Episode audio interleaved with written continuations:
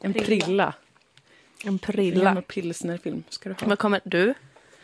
Jag tar den bara för att jag är sugen på den här smaken. Snussmaken. ja, din specifika snusmak. Mm. Inte min specifika. Jag snusar såklart inte. När vi säger snusa, då menar vi att ta en liten tupplur. Ja, eller en liten gelatingodis som Mm. man bara sitter och suttar på. God den här lakritsbiten ska bli. Först säger jag prilla, känns äckligt. Nu säger jag sutta. Det lät väl också väldigt äckligt. Låter också väldigt knarkigt.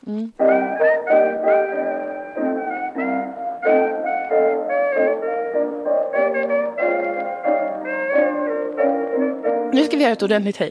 Hej! Hej! Vad kul det är att Ja. att vara och po- att, mm, att podda igen. Visst, det här är podden Dilan och Moa. Och den görs av Dilan och Moa. Ja, Dilan Apak och Moa Lundqvist. otroligt fantasilöst namn på podden. Men, Det kan man eh, säga. Men det här är vår podcast där vi pratar om livet. Ska inte tänka Kul. för mycket på de andra, Dilan. Nej, det är De andra sant. poddarna. Herregud, vart ska... Men du, jag behöver ju ha min... Jag har ju börjat med det här att skriva ner grejer. Mm, det är bra. Jag har faktiskt också skrivit ner någonting inför idag. Gud vad bra. Gud vad det knarrar. I min hjärna har jag skrivit ner det så att jag har det inte så att säga på papper eller i mobilen. Tankebanken. Vad har hänt sen sist Dilan? Vi Men gjorde ingen podd förra veckan för att vi båda hade för mycket jobs. Mm, Och du det- hade lite väl mycket PMS skulle jag vilja påstå. Alltså de två senaste veckorna har för mig varit ett eh, helvete Ja. inombords. Mm. På riktigt. Jag hav. skrattar, men det är sant. Ja. Usch, jag har mått jättedåligt. Så Mm. jag kände bara förra veckan att skulle vi spela in så skulle jag få... Eh, alltså jag skulle inte klara av det. Nej. Jag hade så otroligt svårt att stänga av allt runt omkring på något sätt. Och jag antar Mm. att PMSen bidrog till det. Men jag eh, tror också väldigt starkt att det har varit eh, något med kosmos. Mm. Sen åtminstone förra veckan, också för förra veckan, att det har varit lite bråkigt. Ja, det har, det har varit mycket. Och det, jag har också upplevt det att det har varit att man ibland liksom har man inga murar gentemot Nej. omvärlden. Man kan inte någonsin bara släppa det. Nej, Som pågår. exakt. Nej, fy fan alltså. Eh, Jag var jätte... Jag kände mig typ bräcklig liksom. Mm. Skör. Ja, och kunde inte. Ibland kan jag ju stänga av. För jag går ju runt med typ någon slags konstant oro över vad som händer i Kurdistan till exempel. Mm. Det är, ju- och det är nytt också. Jag har liksom aldrig upplevt det tidigare att jag gått runt och oroat mig för typ min hemby. Liksom. Mm. Men det brukar jag ändå kunna stänga av och typ kunna leverera. Men alltså de här senaste, ah, nej jag har inte... Gud, det har varit så här, vad som helst har kunnat få mig att bara... Ja, Exakt så. det är, så, det, är, det är tungt när det är så. Mm. Men det är ändå, jag brukar känna att det är... eh, Så länge man inte behöver få en så här skräckig panik så går det ändå att eh, leva så att säga sitt vardagsliv. Ja. Men, men när man får den här paniken, du vet, Mm. att man känner en jättestor frustration över vad som händer och man vet inte vart man ska ta vägen och det byggs upp jättemycket känslor igen. Så att man Ja. får bli så stressad och tokig i bollen av det. Mm. Då kan det vara svårt att göra sitt jobb och sånt. Så har jag alltid haft att jag har i perioder inte jobbat eller, eller mm, liksom bara då sjukanmält mig eller vad man säger. För att jag liksom har inte kunnat eh, hantera allt som händer Nej. På något sätt. För det, där, jag tycker ändå att den här, det här sköra är ju ett sätt att hantera det. Att man Ja. får vara ledsen för att man, det finns väldigt mycket att vara väldigt ledsen över. Att man kan få faktiskt vara det ibland. Fy. Men det är tråkigt. Det suger så jävla hårt och det är liksom ingenting... Det finns, eller det fanns ingenting att göra åt det märkte jag. Att Nej. jag var så här, okej det här är en liten, liten tid då jag bara får acceptera att jag är ledsen och har ångest. Och Mm. det enda jag kan göra är verkligen att härda ut Mm. och typ försöka prata om det med någon. Mm. Och bara okej, en dag i taget. Men du kollade en del på humorserier också. Ja, jag har ju Mm. börjat kolla nu på Arrested Development. Det mig glad. Efter att du har tipsat om det. Jag tycker att ja, jag, tycker det, jag tycker det är kul. Jag tycker också att det är mysigt. För att jag tycker att eh, en ung Michael Cera är med där. Och jag tycker han är så lik min lillebror. Så jag tycker det är Sant, jätteroligt. kanske, liksom, De har typ samma kroppsbyggnad. Lite samma eh, kroppsspråk Ja. och sådär. det är sant när du säger det. Åh, de är så söta. Det är väldigt kul. Det är jättekul. Och jag brukar använda humor-tv-serier som min bästa sorts terapi. Mm. För det är ändå, även om man inte kan koppla bort saker så kan man få en liten, litet, litet andningshål Ja. när man kollar på saker som man ändå kan skratta åt fastän ens övriga liv känns svårt. Ja, jag försökte, men det var det, den här gången funkade inte ens det. För att det kan också funka för mig ibland. Att bara så här, men gud, tänk, titta på den här tv-serien och sen tänker du att ditt liv är en skojig serie där du är en, en karaktär som allt går åt helvete för men det är ändå kul. Mm. Men den här gången hjälpte det faktiskt, jag åkte och hälsade på min familj Ja. i Stockholm. Det hjälpte den här gången. Det brukar ju inte Att hälsa hjälpa. på familjen. Ja, jag brukar få Mm. mer ångest av det generellt. För att det är fruktansvärt att eh, lämna dem. Och jag får enorma skuldkänslor över att jag har flyttat ifrån Stockholm och missar min lillebrors uppväxt och Mm. min lilla systers De kan, vardag. streama, de kan streama det, Ja, får du ju tänka då. de kan väl lyssna på podden. Herregud. De kan väl göra en podd så kan ni skicka avsnitten till varandra. Åh gud, vilken fruktansvärd podd. Det skulle vara att lyssna på. Åh herregud, de skulle ju äta upp varandra. Fy fan. Nu har jag berättat för mina föräldrar by the way att, vi, eh, att du och jag gör en podd. Ja. Jag har inte sagt något till dem för att jag vill minimera risker för att de ska lyssna. Mm. Jätterädd nu. Efter att mamma också delade Mm. vår sida eller något på Facebook. Alltså jag är så rädd att de ska gå in och lyssna nu. Mina föräldrar lyssnade ju på avsnittet som hette Sämsta fyllan, inom parentes. Mamma och pappa, snälla lyssna inte. Va? Ja, det lyssnade de på. De tyckte att det var kul och de sa också citat att de vet mer om mig än vad jag tror. det tyckte jag var sneaky. What? Det tyckte jag var lite roligt. Då kände jag att det var att de har humor. Eller det alltså- visste jag sen innan, men alltså att de kunde, jag trodde ändå att de skulle bli liksom lite överdramatiska med det. Mm. Att så här, vad har vårt barn varit full? Eh, eller what, what not? Men det var väl mer det här, vet de då att du har stått naken i en hotellkorridor Mm. utelåst? Men vet du vad, jag väljer nu att tänka att mina föräldrar säkert också gjort pinsamma saker när de var unga. Mm. Det, det tillhör ungdomen om man är en eh, rivig person. Ja, ja vi jag kan väl eh, inte som. göra annat än att hoppas. Men jag tycker att det var lite... Ja, det är en svår balansgång det där om det var respektlöst av dem att lyssna på det fastän du uttryckligen döpt avsnittet till Ja. Snälla lyssna inte. Jag, jag tyck, först blev jag lite stött, men sen kände jag, de gör det ju så att säga på egen risk. Och jag, är ändå, jag fyller ändå snart 25. Det är Ja. ju ingen liksom, stor ålder, men det är snart ändå en, en fjärdedel om man lever tills man blir 100. Ja. Så att det är ju, jag är ju inte ett barn på Nej. det sättet Nej. riktigt längre. Och då, då får det väl vara okej. Man Det är väl då det snarare inte är okej. Det är väl när det är ett barn som man kan bara skita i vad barnet säger och göra som man själv vill.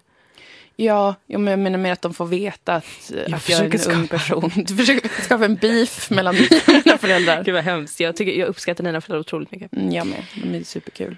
Nej men kul att ni lyssnade, mamma och pappa Moa.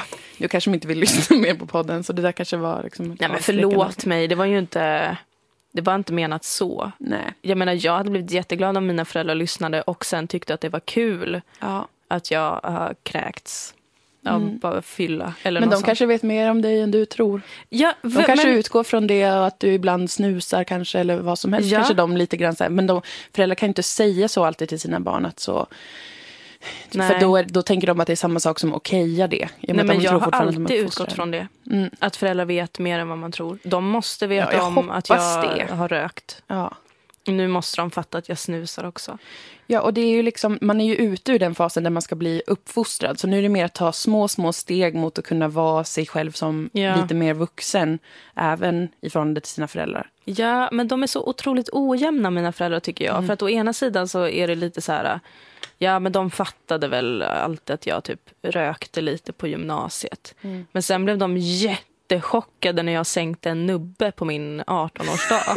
alltså jättechockade över att jag kunde hantera den lilla, lilla mängden alkohol. Så jag är lite så, hur mycket vet ni egentligen? Men det, det där har jag pratat med så många av mina vänner om. Och alla har den gemensamma erfarenheten att det är, man kan inte avgöra. Ibland är de så här superhärliga och bara, ja när jag var ung var jag också lite sådär och skrattar lite. Och sen kanske en annan dag så blir de uh, likbleka Mm. Och tror att man eh, håller på att bli en hemlös missbrukare för att man på en bild på Instagram drack ett glas vin. Ja. Det är jätteojämnt. Det är otroligt ojämnt. Men jag har en teori om att det måste vara att man som förälder om man är orolig över andra saker så projicerar man det då på den typen av så eh, risksignal eller Ja. whatever. Om man kanske inte har pratat på ett tag med sitt barn och så ser man en bild där ens barn dricker eller man kanske ser sitt barn snusa Ja. eller, eller vad, vad det nu kan vara. Ja. Så tar man ut den oron för att då får man liksom en katalysator som känns giltig. Mm. Att man bara, jag ser att du gör det här, hur är det egentligen med dig? Jag tror att du håller på att falla ner i fördärvet. ja, Så det, det handlar mer om deras... för sånt är lite svårt Känslor. att ta upp apropå ingenting. Precis. Ja. Så här, va, du har varit ute och joggat, du håller på att falla ner i fördärvet. Så kommer jag vara om jag får barn. Ja, gud. Jag kommer bara, du drack en spenatsmoothie och du trodde att jag inte skulle se det. Din jävla Är det salladsblad som ligger här på bordet? Säg mig, se mig i ögonen. Men mina, min familj är också extremt orolig av sig allmänt. Jag hade ju någon gång, hade, då hade jag flyttat hemifrån, flyttat in i en studentlägenhet. Så hade jag varit hemma hos någon polare, vi hade suttit uppe till, jag kom hem typ fem Mm. på morgonen eller någonting. Och däckade. Och sen vaknar jag av att det är någon som panikringer på min ytterdörr. Mm. Jag liksom springer upp i pyjamas och öppnar dörren och då är det min pappa som står där och flåsar. Nej, men, Och då är klockan typ fem, halv sex på eftermiddagen. Och min stora syster har inte fått tag på mig. Ja. Min stora syster som då var i Västerås. Mm. Som panikar, kollar in min Twitter, ser att jag har twittrat senast typ vid femtiden på morgonen. Det var på den tiden då jag verkligen twittrade dygnet runt. eh, då hade jag också blivit rädd om du helt plötsligt inte twittrade. Ja, och sen så har han då inte fått tag på mig för att jag ligger däckad. Hon har ringt mina föräldrar, skrämt upp dem. Så pappa har kört i typ 180 kilometer i timmen in till stan för att panikringa på min dörr för att han trodde på riktigt att jag var våldtagen och mördad. Ja, det är så hemskt. Men jag förstår den reaktionen också. Jag är ju en väldigt orolig person så för mig är det väldigt logiskt. Fast alltså så orolig ska ingen människa vara. Nej, det är ju ett katastroftänkande men som man också ganska lätt hakar på. Alltså Ja. för att man känner sig ju... För att det, det är också en reell sak. Man vet att vissa, för vissa händer det att ens barn blir dö, dör. Ja. Eller så här att ens Ja, tonåring försvinner. Ja. Det är ju extremt, extremt ovanligt. Det är nästan liksom helt sjukt jävla ovanligt. Det Ja. är helt sjukt jävla ovanligt. Men om man är en, en lite orolig person så måste man hela tiden ha med det i huvudet. Så är ju jag. Det, var Ja. därför jag. det är därför jag alltid tror att jag ska dö. Just det. Jag höll ju på av, jag ska till London om en månad och jag fick eh, en sån eh, terror-scare nu. Att jag var nära att gå in och avboka den flighten. Också den narcissismen att tro att, att av alla tu, hundratusentals, alla miljoner människor så skulle det vara just jag. Och Ja. att jag skulle kunna försvara mig genom att gömma mig. Vilket är ju åh, såklart inte alls rimligt. Men jag menar bara att man har inte de proportionerna i huvudet och då blir man extremt eh, orolig. Man blir bisarr. Mm. Men det får man vara ibland. Det får man vara. Fast det är så jobbigt för en. Jag, min kompis berättade om någon som hade tagit en drog som var att man drack något jätteäckligt och spydde och sen sa en shaman saker till en och sen så fick man ett nytt liv. Eh, Lite snabbt sammanfattat. Vad, hade den här kompisen varit med om det här? Nej, hon hade, hon hade en bekant som, som hade gjort det. Och eh, alla som har gjort det, det blir, får, blir så här, åh, de får få en helt ny syn på sitt liv. Någon Ja, slags. no shit. Mm. Och då kan man till exempel eh, bli inte rädd. Om det är ett stort problem man har. Så Mm. kan man, jag antar att det är något superkemiskt som man då Ja. tar. Som kanske stänger ner en del av hjärnan. Ja, det skulle ju vara det. Och sen är shamanen bara en bonus. Om det är shaman, ignorant av mig och inte veta exakt om det. Ja, det är lite pinsamt jag vet faktiskt. ingenting egentligen om det här förutom det hon berättade. Men då tänkte jag ändå att det var lite lockande. För är det något jag skulle vilja slippa vara Mm. är det ju rädd. Ja, men varför inte göra det? Även om det bara är placebo så funkar det väl? Ja men precis. Placebo är en av de mest eh, de bästa metoderna vi har i samhället. Ja. Om någon bara så här, nu du, nu har du tagit den här drogen och Mm. från och med imorgon, då är inte du rädd för att flyga eller åka bil eller buss eller Exakt. tunnelbana eller tåg eller liksom gå, gå för högt upp i ett hus eller liksom titta ut Mm. genom ett fönster eller lämna spisen på eller liksom kaffekokaren eller ett lampa. Kommer inte du vara rädd för, Nej. säger de och så nästa dag kanske man känner bara, "Huh, Du har spridit eh, den där rädslan till mig, by the way. åh nej. Ja, men Ja. den är smittsam, det är det som är rädsla, att det är väldigt smittsamt. Ja, det ju, bildar ju en viss gemenskap Sant, som är härlig. sant. Men eh, jag hoppas att det inte går för långt. Jag har börjat liksom dra ut vissa stickkontakter när jag Mm. reser hemifrån bara över helgen. Förut har jag tänkt över helgen, det är väl inget som kommer hända då. Jag Ja. behöver inte stänga av allt och dra ut allt och sånt nu. Var är jag om en månad, Moa? Ja. Nej. Kommer bränna ner min lägenhet i förebyggande syfte. Bara för att inte ha det misstaget kvar. Exakt. Nu kan det verkligen inte hända. Men det är lite tärande att vara rädd.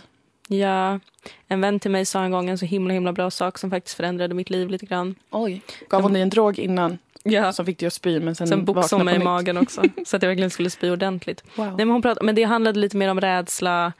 Du, du, du pratar ju nu om, om rädsla inför, eh, vad ska man säga, en, en kanske praktisk rädsla. Mm, ganska konkret. ska, ja, konkret, liksom att något ska hända, något ska brinna upp, någon ska dö Mm. och så vidare. Men mer liksom rädslan att göra saker i livet. Mm. Då sa hon så här, man ska bli skrämd. Att bli Mm. skrämd är bra. Det är en Mm. naturlig reaktion. Det är något för att du ska överleva. Mm. Men att bli rädd, att gå runt och vara rädd, eller att bli rädd för saker som kommer ens väg, Mm. är någonting som man konstruerar. Du kommer bli skrämd Ja. om du blir hotad av en situation, eller en människa eller en sak. Mm. Och det ska du bli. Men att vara rädd är ett sånt jävla fängelse liksom. Mm. Som man måste få bort för att Ja. kunna funka. För det är ju ganska begränsande Ja. i vissa avseenden. Nu är inte jag verkligen en av de mest extrema rädda personerna. Nej. Men jag känner ändå att det är väldigt lätt att det eskalerar om man inte försöker... Och jag, inte, det har ju någonting att göra med döden, eller i allra högsta grad att göra med döden. Mhm. Eh, att vara rädd för hela tiden att saker ska gå till det allra värsta, det vill säga att man dör eller att någon man känner dör. Mm. Och det är också som att den rädslan, det finns ingen riktig plats för den om man inte är till exempel troende. Alltså att döden finns inte riktigt med som ett... Det är någonting som händer ibland, det är en så här chockartad grej, alla blir helt ställda och det är liksom... Det finns ingen annan närvaro än den väldigt så krisartade paniken över att någon har dött Mm. från ingenstans kanske, eller blivit dödligt sjuk. Men det finns inte annars med i något slags eh, samtal eller någon naturlig plattform där man, där man tar med det som ens en del av att leva. För Nej. jag tänker att det är en väldigt stor del av att leva, är ju att hela tiden veta att man kommer ju dö och folk kommer dö. Men det finns ingenstans att hantera det. Men jag har ju försökt eh, sprida till dig min positiva inställning till döden. Som Men det funkar inte för att jag inte är kliniskt deprimerad. Döden är... Jag måste verkligen hitta ett sätt att beskriva den så att även folk som är kliniskt deprimerade kan höra på den här utan att uppmuntras till självmord. Mm, För det tycker jag verkar vara en bit kvar tills du har den formuleringen. Men, Men vad jag vill säga till er alla är att döden är en befrielse är- och en försäkring. Du kan göra vad som helst i livet! ja, Det värsta eller det bästa är att du dör. Ja, Du kan göra något superstort projekt som slutar med att du kanske bryter mot sju länders lagar och du döms till döden i tre av de länderna. ja. Ta livet av dig. Men det Det är utmärkt. jag är fortfarande inte Man ska övertygad. aldrig ta livet av sig för att man inte känner sig värdefull. Nej. Det är en sån sak som jag vänder mig starkt emot. Mm. Du är alltid värdefull. Ta inte livet av dig. Men du kan ta livet av dig om det är så att du känner att my job here is done. Eller nu har jag gjort något som är så allvarligt att jag inte kommer orka leva med och ta konsekvenserna. Jag gör det enkelt för mig. Jag tar livet av mig. Men då ska man ju också tänka att så här, har jag något kvar att leva för? Ja slash nej. Man får göra en fördelar och nackdelar-lista och så vidare. Döden är en underbar försäkring. Eh, Så kan man se på det om man är du och säkert någon med dig. Ja. Men jag ser det mer som att eh, jag absolut inte vill dö och att ingen någonsin ska dö. Så Mm. eh, det är min grundinställning att jag tycker att det är lagvidrigt att någon dör. jag tycker verkligen att det är ett övertramp eh, från jordens sida, från Ja. existensens sida. Att eh, det enda vi vet om kan försvinna. Och det är bara en tomhet, eller vad som helst. En, kanske en jättetråkig fest som man hamnar på. Vad som helst, vi Ja. vet inte vad som väntar Det vet sen. vi inte. Och att en person kan försvinna bara Ja. från allt som vi känner till. Det, jag tycker inte att det känns rimligt, ska jag väl säga. Jag tycker att det känns eh, överdrivet, dramatiskt. Jag tycker inte att vi ska behöva stå ut med det. Sen vill jag inte leva för alltid. Nej, Men jag vill bli, och att alla ska bli så gamla, där man är klar och nöjd och lugn och är varm och får god mat och sen som sagt skjuts ut ur en kanon över havet medan Ja. man tar svamp och blir uppäten av en späckhuggare. Varför kan det inte vara så för alla? men varför? Då kommer du ju fortfarande försvinna från jordens yta. Ja, men då kommer jag ju vara så jävla gammal att Mm. jag känner liksom, jag måste ta mig härifrån nu. Men då är det ju bara utifrån dina behov. Vad händer med de som är kvar på jorden som kanske känner samma sak som du? Att du får inte dö. För att det Ja, men då kommer de också känna så här, hon är så himla gammal. Hon måste få gå vidare nu. Hon är Adjö, inte så rolig adjö. att prata med längre. Så Nej. det är lugnt. Precis, eller mer så här, hon, det blir något roligare efter det här. Ja, okej då. Mm. Så. Men vi har olika uppfattningar om döden. Ja, det har vi verkligen. Jag gillar min avslappnade inställning till döden. Jag, är ju, jag har ju sedan tidig ålder haft en tanke om att jag kommer dö innan jag fyller 40 som är väldigt jobbig för mig. Alltså det är också en tvångstanke av något Ja. slag. som... Eh, jag drömmer ibland om det och sånt. Att just eh, 40... Alltså förlåt att jag är så slemmig. Förlåt Det att jag avbröt. Herregud, Det fortsätt. gör ingenting, gumman. Men, men det är en konstig grej och det, och det skrämmer mig väldigt mycket. För då är det så här, jag skulle ju kunna göra det, absolut. Ja. Det är alltid en risk. I min värld en risk och inte en försäkring. men, Välj glädjen, Moa. men det kanske är också stor sannolikhet att jag inte gör det. Men då Mm. tänker jag att jag jinxar genom att ha tänkt en tanke. Eller förstår vad jag menar?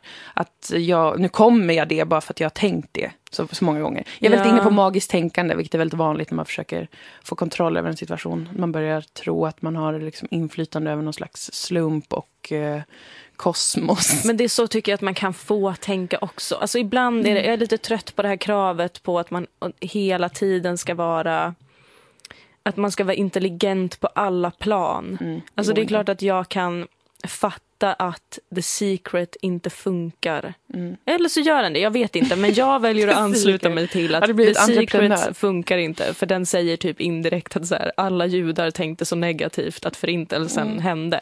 Det Ja, blir är lite skevt. Otroligt obehaglig Men idé. jag tycker att jag ändå kan få använda mig av The Secret när jag till exempel flyger flygplan. Det gör Mm. jag ju. Då tänker jag alltid, eller åker tåg eller åker bil. Alltså? Ja, ja, ja, ja. För att jag, jag börjar alltid tänka, jag har också en tvångstanke när jag flyger flygplan, att det Mm. inte får vara en 747. Bara, som i Lost? Ja, eller som i Kents låt, Jaha. 747. Jag vet inte om det var det i Lost. Tänk vad sjukt om det är det. Det är nog inte det. ja, men jag undrar, för jag har aldrig sett ett plan som är 747. Nej. Och då tänker jag, har det hänt något med ett 747-plan Uh, som gör att det här är någon Gud, slags otursplan? Jag måste ställa in min resa till London. Nej, gör inte det. Men då brukar jag tänka så här Moa, så här kan du också tänka. Mm. Då använder jag The Secret. Även fast jag vet att det är säkert är bluff och båg så är det så här, fast det här tröstar mig i stunden. Snälla bara låt mig använda det här för att lura min hjärna. Och bara Ja. jag så, jag föreställer mig hur vi landar, hur vi går av, hur vi går ut på flyg, flygplatsen. Jag möter de som ska plocka upp mig. Eller så är jag ensam och tragisk och ska åka någonstans själv. Och bara ser allt det här framför mig hända. Mm. Och då kommer det hända. Och då tänker du dig att det funkar som The Secret då? Ja, precis. För det är ju så The Secret är, att du visualiserar dig det du vill ha. Jag vill ha en trygg landning och få gå ut från flygplatsen innan den eventuellt sprängs upp av terrorister. Men när jag sitter i ett flyg, då tänker jag på alla de som har suttit där och tänkt exakt så. Så här Mm. när det skakar till så har de varit Mm. så här, äsch. Så är det, eller inte har tänkt någonting alls. Mm. Det är bara så här, så är det att flyga. Och sen Mm. har det skakat till igen och de bara, gud, nu håller jag på att bli rädd. Fan, Ja. jag ska inte bli rädd för att det här är ingen fara. Och så sen börjar det liksom ljudet, larm, alla får panik och sen dör man. Mm. De har ju suttit och tänkt exakt det jag tänker när jag tänker det här är ingen fara, det här kommer gå bra, vi kommer landa. Och den känslan naggar sig fast i mig. Ja. Den ger mig en liksom... Det gör så ont Mm. tänka sig att det har suttit personer precis på det sättet och tänkt de tankarna som sen har dött. Du, ska, du får inte gå dit i tanken. Nej. Det där är viktigt. Mm. För jag, redan, jag drömde senast för, det var när jag hade bokat min flygbiljett. Då drömde jag att jag såg ett flygplan eh, sprängas och störta då, eller falla ner i himlen. Och i drömmen så sa jag till dem jag var med, så sa jag så här, fan vad sjukt det här är, men det här är väl inte en dröm, för jag brukar drömma om det här. För jag har drömt det även innan, det är väldigt meta. Mm, jag har drömt mm. exakt samma scen innan. Och i den här drömmen var det samma scen med flygplan som sprängdes. Men jag sa, jag har drömt sånt här innan, så det här är Mm. väl inte en dröm. Och så var det två av mina kompisar som bara, nej, det här är helt sjukt, vi måste ringa och se var vår familj är. Typ sånt. Oj. Sen vaknade jag och så var det ju ändå en dröm. Men det vet du ju vad jag brukar säga om drömmar. Nej. Att de alltid betyder motsatsen. Just det, det tycker jag är tryggt. Ja. Motsatsen som är att jag kommer se ett sprängt flygplan bli ihoplimmat upp i luften och sen landa säkert. De kommer kasta upp flygplansdelar som på ett magiskt sätt fästs ihop med varandra och sen har en jättetrevlig resa Ja. till London till exempel. Ja, det kommer hända. Åh gud, nej jag är så rädd. Jag kan inte tänka på att flyga. Eller ska jag tänka mig The Secret. Ja, Det kommer att gå bra. funkar för mig.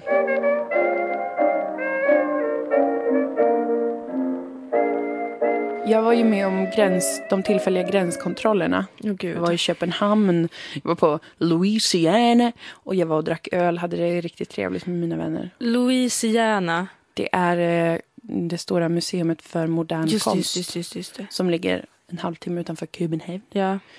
Var där, supertrevligt. Sen inne i Köpenhamn åt middag och drack öl med mina vänner. Super nice. Mm. Och sen när vi åkte hem så, och jag visste ju att de hade infört de här tillfälliga gränskontrollerna eh, mellan då, eller när man åker in i Sverige med tåg Mm. eller färja. Men det var så jävla bisarr känsla. Hade du med dig ditt pass då?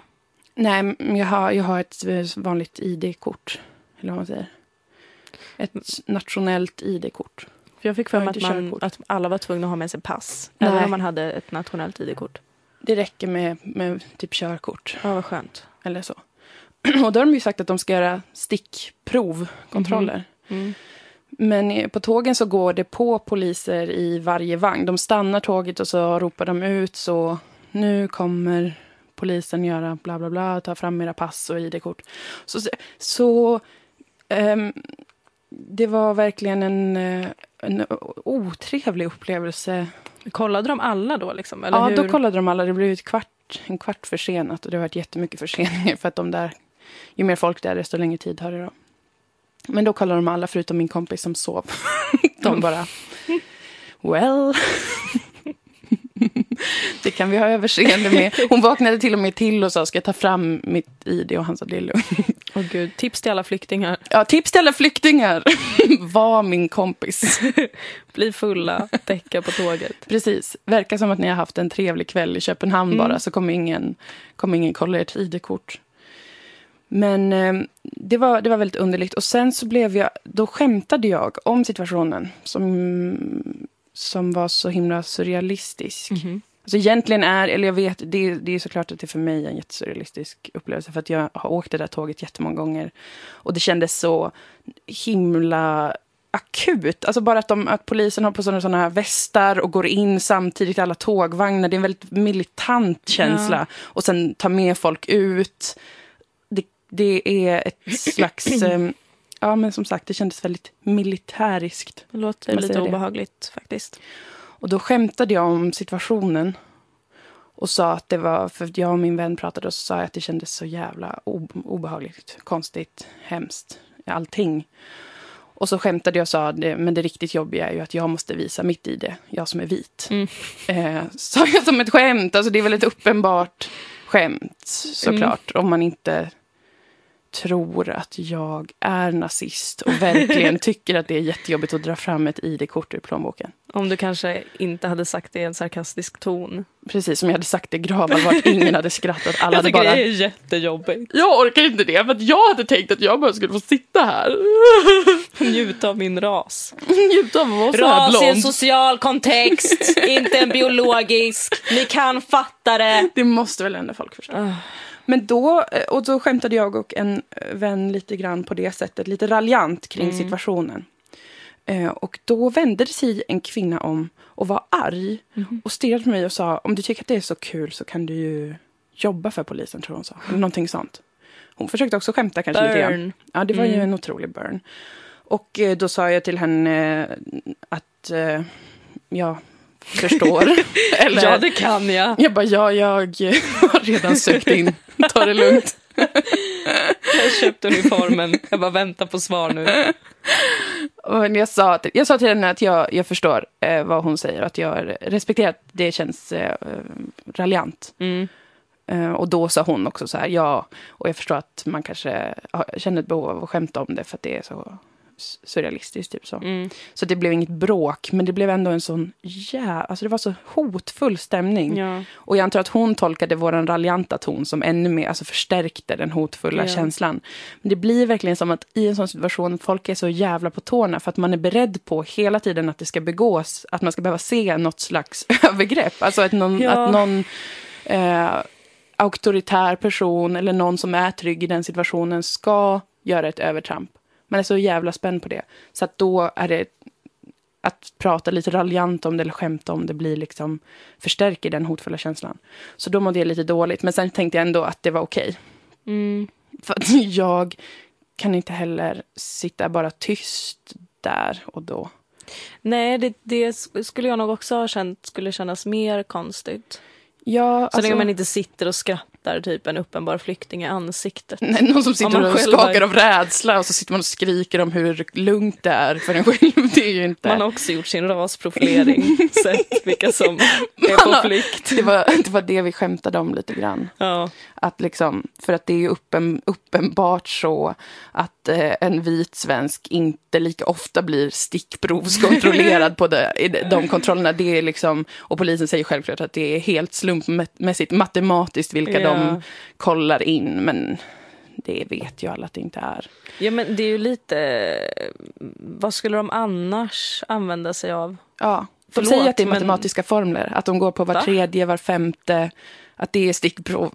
så att det är... Oh, men gud, står det i det finstilta då? Var tredje eller var femte person som ser ut att komma någon annanstans ifrån och dessutom inte verkar ha så fina kläder på sig kanske. Om någon har lite för mycket packning.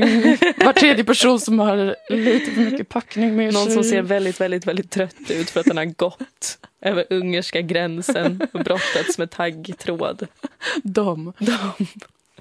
Ja, det står säkert i det finstilta. För det är ju, men det är ju ett lagbrott att liksom profilera folk så. Så att därför så måste de ju säga att det är en helt matematisk formel. Antingen att de kollar exakt alla, förutom de som är fulla och sover. Ja. Eller att de gör en matematisk uträkning. Hur som helst en väldigt eh, vidrig, vidrig upplevelse tyckte jag. Mm. Hela den, inte att jag blev called out på mitt skämt, det kan jag ändå hantera. Ja. det kan jag stå ut med. ja, men ni enades ju ändå i samförstånd på ett väldigt vackert sätt tycker Ja, jag. men det tycker jag också. Det, det var en sån, sån situation där jag, där jag verkligen kände det är ingen idé kanske att försöka försvara eller förklara Nej. varför jag, varför jag pratar på det sättet just nu. För att, för att det är ju en emotionellt påfrestande situation att, liksom, att se allt det här Ja. och vara, vara närvarande i allt som händer. Det är jättehemskt ju. Mm. Och då, vissa hanterar det genom att driva med det som är bisarrt och andra gör inte det. Och då är det Nej, ingen precis. idé att försöka förklara för en sån person att min känsla är mer giltig än hennes. Mm. Så det var ju ändå diplomatiskt av oss båda att vara så, jo, okej, du får finnas, jag får finnas, vi får hantera det här Ja. på varsitt sätt. Men det var, nå- det var väldigt... Det var också på stationen i Köpenhamn att jag såg en familj som gömde sig under en trappa typ. Och, alltså så här, det, är, det är så jävla hemskt det som händer just nu. Det går Det liksom inte på något sätt att, att greppa såklart. Men det är... Det gör mig alltid lika jävla provocerad varje gång jag är i Stockholm. Mm. Som jag ju var nu i helgen.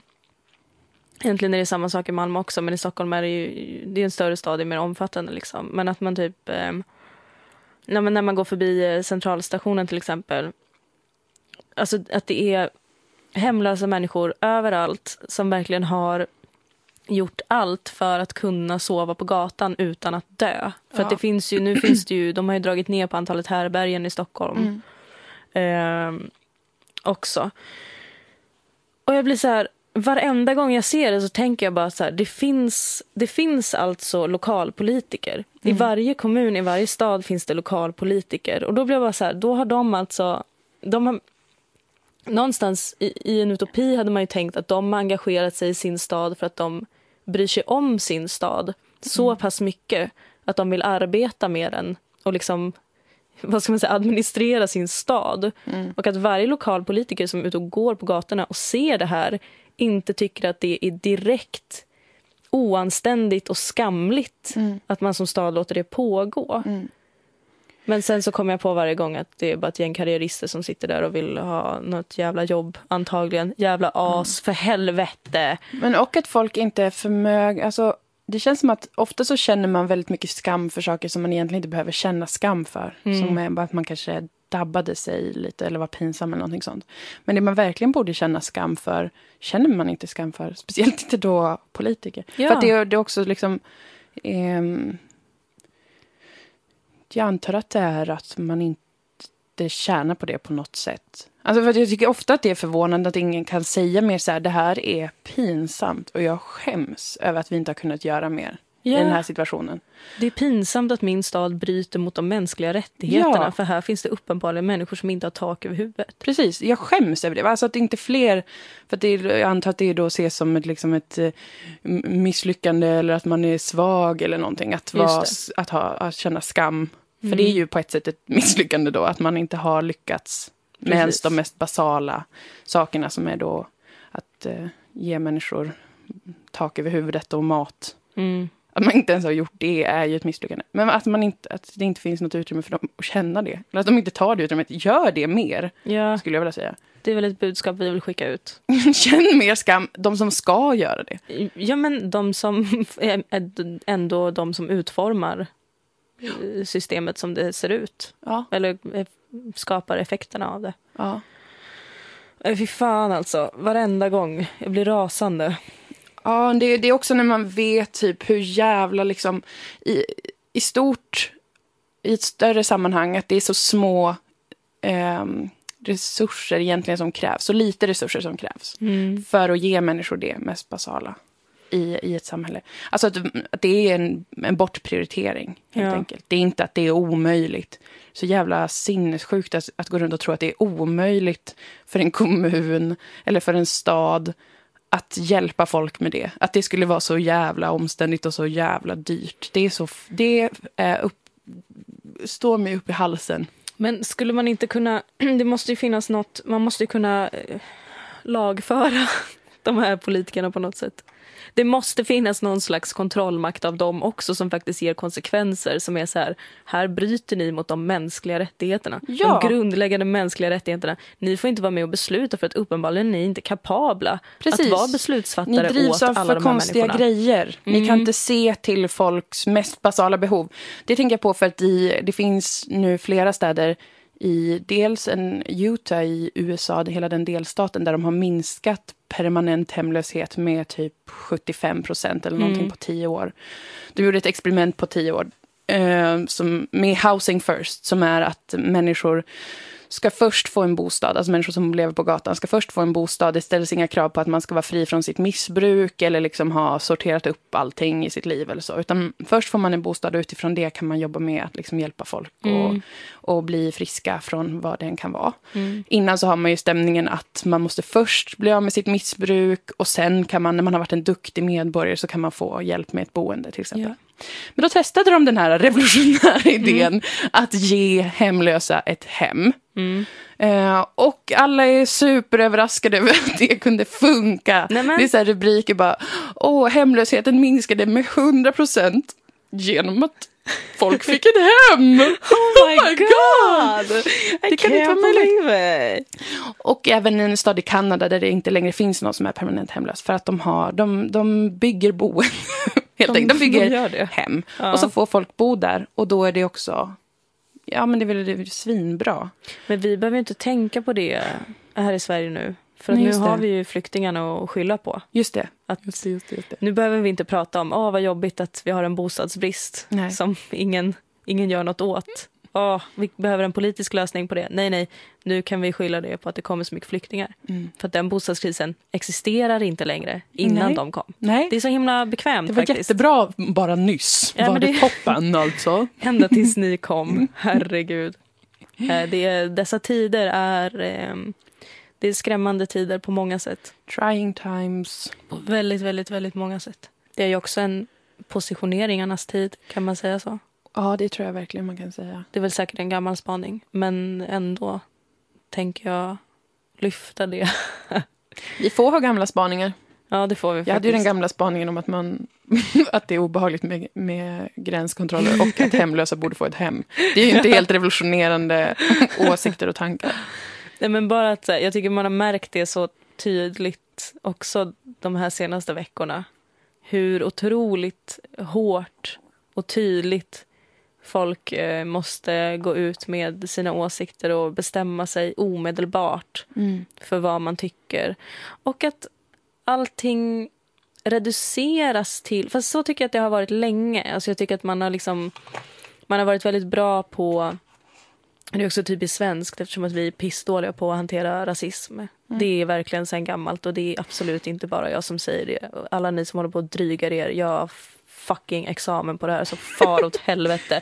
Jag är så trött på så många. Jag vill, bara, jag vill bli en sån här äcklig dryg jävel som bara jag har studerat det här, håll käften. Du säger det nu, det är bra. Fortsätt. Nu säger det, jag skiter i om det är pretto att säga det. Men jag alltså tycker ibland... det behövs mer att folk eh, får, får mer cred för att de faktiskt har pluggat någonting. Men läs på om något för helvete. ja, ibland... otroligt kunskapsförakt. Men det är också den här att man inte får vara, allt blir elitistiskt rasism på något sätt. Alltså, alla ska få uttala sig om allt. Det är ju det som är det stora problemet. Det, det, jag tänkte på med rasism var bara att man är så otroligt bra i Sverige på att reducera rasism till exempel eller andra problem till en person eller en organisation. Att det mm. aldrig finns liksom ett djupare problem eller samband som man behöver eh, se på.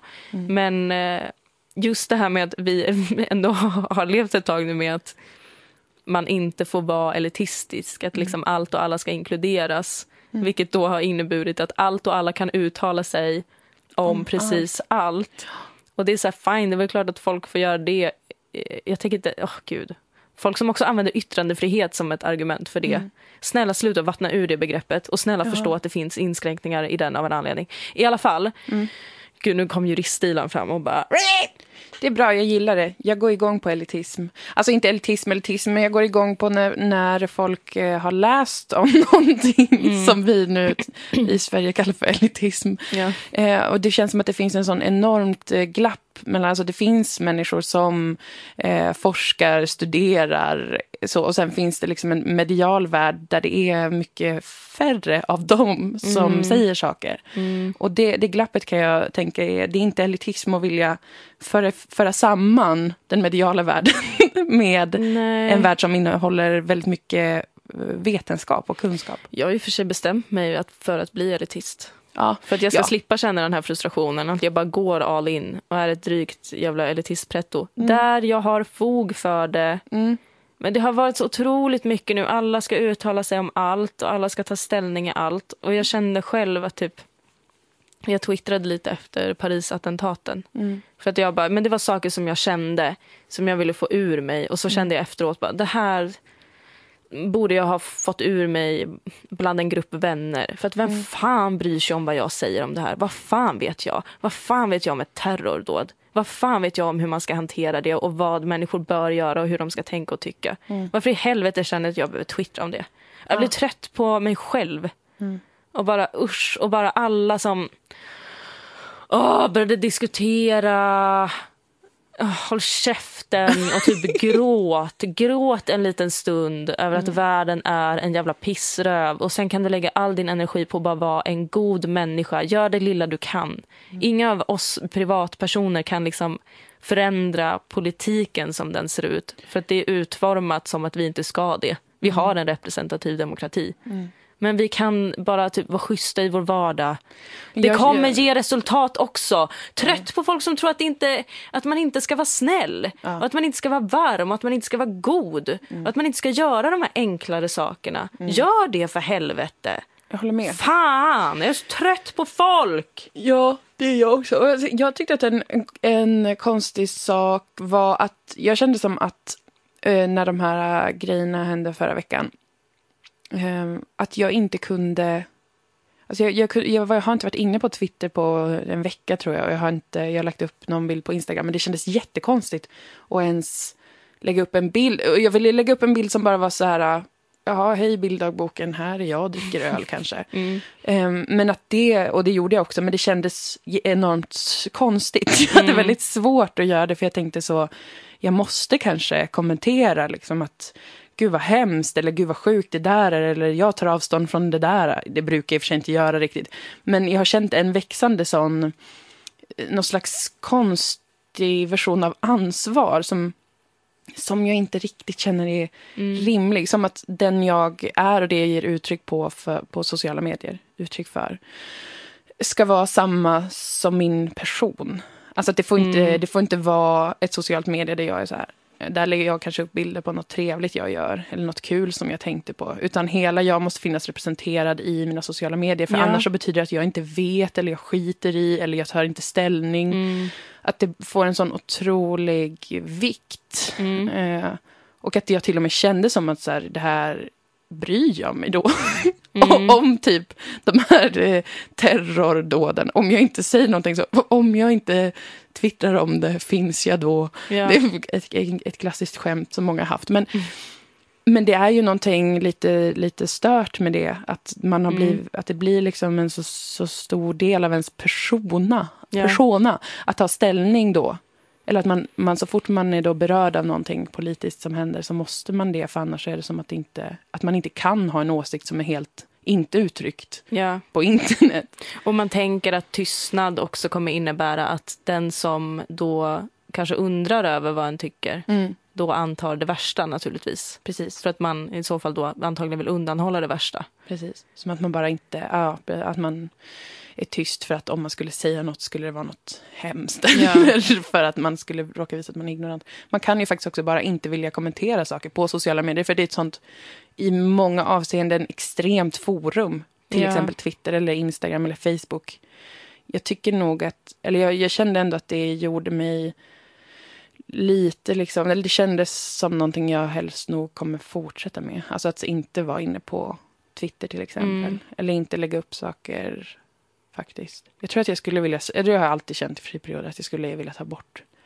Tycker man blir, det är som två parallella världar som ska rymmas i en, när man skapar sin verklighetsbild. Och så blir de, de krockar ganska mycket och blir en stress. Mm. Jag har ju försökt ta bort min Twitter. Ja, du pågick om det. Ja, jag, fick, jag får de impulserna ibland. Mm. Och den här gången skulle jag egentligen gå på den impulsen, men då hittade jag inte inställningen. Nej. för hur man gör det och blev lite besviken. Men jag känner, eh, jag vet inte, det beror på hur jag mår också. Ja. När jag var sådär ledsen ville jag ta bort den för då, ofta när jag är ledsen, för att jag har problem med att vara ledsen också och då känner mm. jag att jag bara vill kapa allt. Ja. Med vissa saker. Den här gången min Twitter, ja. som jag då tar väldigt personligt uppenbarligen. Men vi lever också i en sån tid där den sociala medier är en förlängning av en själv. Så att jag, kan, jag tycker inte att det är så konstigt. Men eh, Nej, det skulle, ibland tänker jag att det skulle vara gött att ta bort, alltså, men då skulle jag ju skapa en ny. Ja. Jag har ju uppenbarligen ett behov av att... Ja, det är kanske bättre att känna bara att man eh, kan lita på sig själv att ja, jag bryr mig om det här, jag läser om detta, jag mm. Liksom pratar om detta i mitt liv, men jag får också vara helt tyst. Mm. Ingen kan, kan hålla mig ansvarig för att jag är helt tyst på sociala medier, Nej. till exempel. Det är en eh, revolutionerande tanke för många.